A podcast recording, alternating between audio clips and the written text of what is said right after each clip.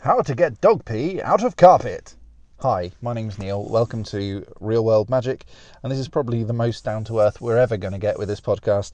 Uh, it's called Getting Rid of Dog Pee Out of Carpet, and I know this really isn't very exciting, but I found it pretty magical, and I think it needs a little bit of context. So, recently my wife and I bought a house, which is great, but when we moved in, we realised that we'd fallen for a typical first time buyer's mistake of not realising that the sellers had been a little bit obfuscating or um, cheeky or downright wrong. Um, they've masked an unpleasant smell in the living room, pardon me, with uh, citrus air fresheners, and it turns out that that smell was rather like dog.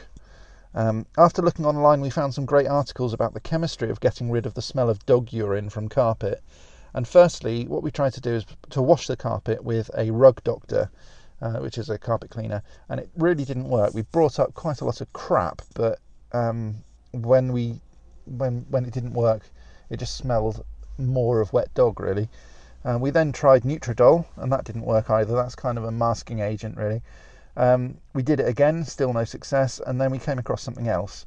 Now, if urine is combined with vinegar, apparently the acetic acid or acetic acid neutralizes the smell, but it causes problems with the pH of it, making it too acidic and kind of smells like fish and chips. So here's the deal. What we did, we sprayed the carpet with a 50-50 solution of white wine vinegar.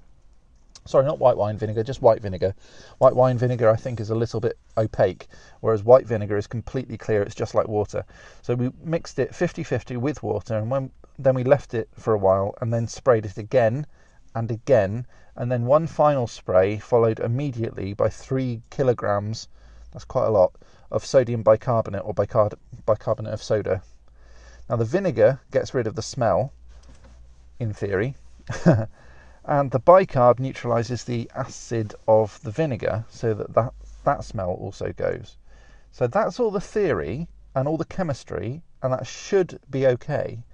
So, in theory, it should mean that there's no smells at all. And hey, here's the interesting bit it actually worked, or at least I think I did, it, it did, because this is the interesting thing. Nose blindness is real.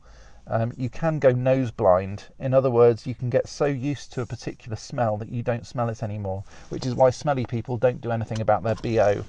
Um, that's, that's not a scientific thing, that's just my own reckoning, but that's pretty much what I think. Um, I, th- I think it's true. So, chemistry is the key here, and I love science, so it's kind of legitimate or legitimizing the magic. Um, I do think it's pretty magical, and the fact that it worked was pretty amazing because we were thinking about replacing the carpet for um, even on special offer it was about six hundred pounds including delivery and um, and fitting. Uh, what with the underlay and all of that sort of stuff, and that was a pretty decent offer. Um, but if we can save six hundred pounds by p- spending about probably less than twenty in total on bicarb and vinegar, then um, I think that's pretty good. I mean, admittedly, we did use the rug, rug doctor, but we I would recommend probably not doing that unless, of course, you just want to do, do that anyway. Um, so, like I say, chemistry is the key, um, and it worked. So, yeah. Hopefully, you guys find that useful if you've got similar sorts of issues. And I know that's a fairly small podcast today, but uh, just wanted it kind of a bite size. Please let me know what you think. Uh, I'd love to hear your feedback. Go onto the Anchor app, that's A N C H O R. Um, just download that, listen to this podcast on it, and uh, you can always leave me a voicemail as well. I do include those in future episodes, or I will. Um, and also go onto my blog, which is neiltrigger.com forward slash my underscore blog. Don't go to the homepage because I haven't yet sorted that out, but I aim to do that probably this weekend or maybe in a future um, guys at some point. Anyway, uh, I'm rambling now. Thanks very much for listening anyway, and uh, please subscribe for future episodes. Thanks. Bye bye.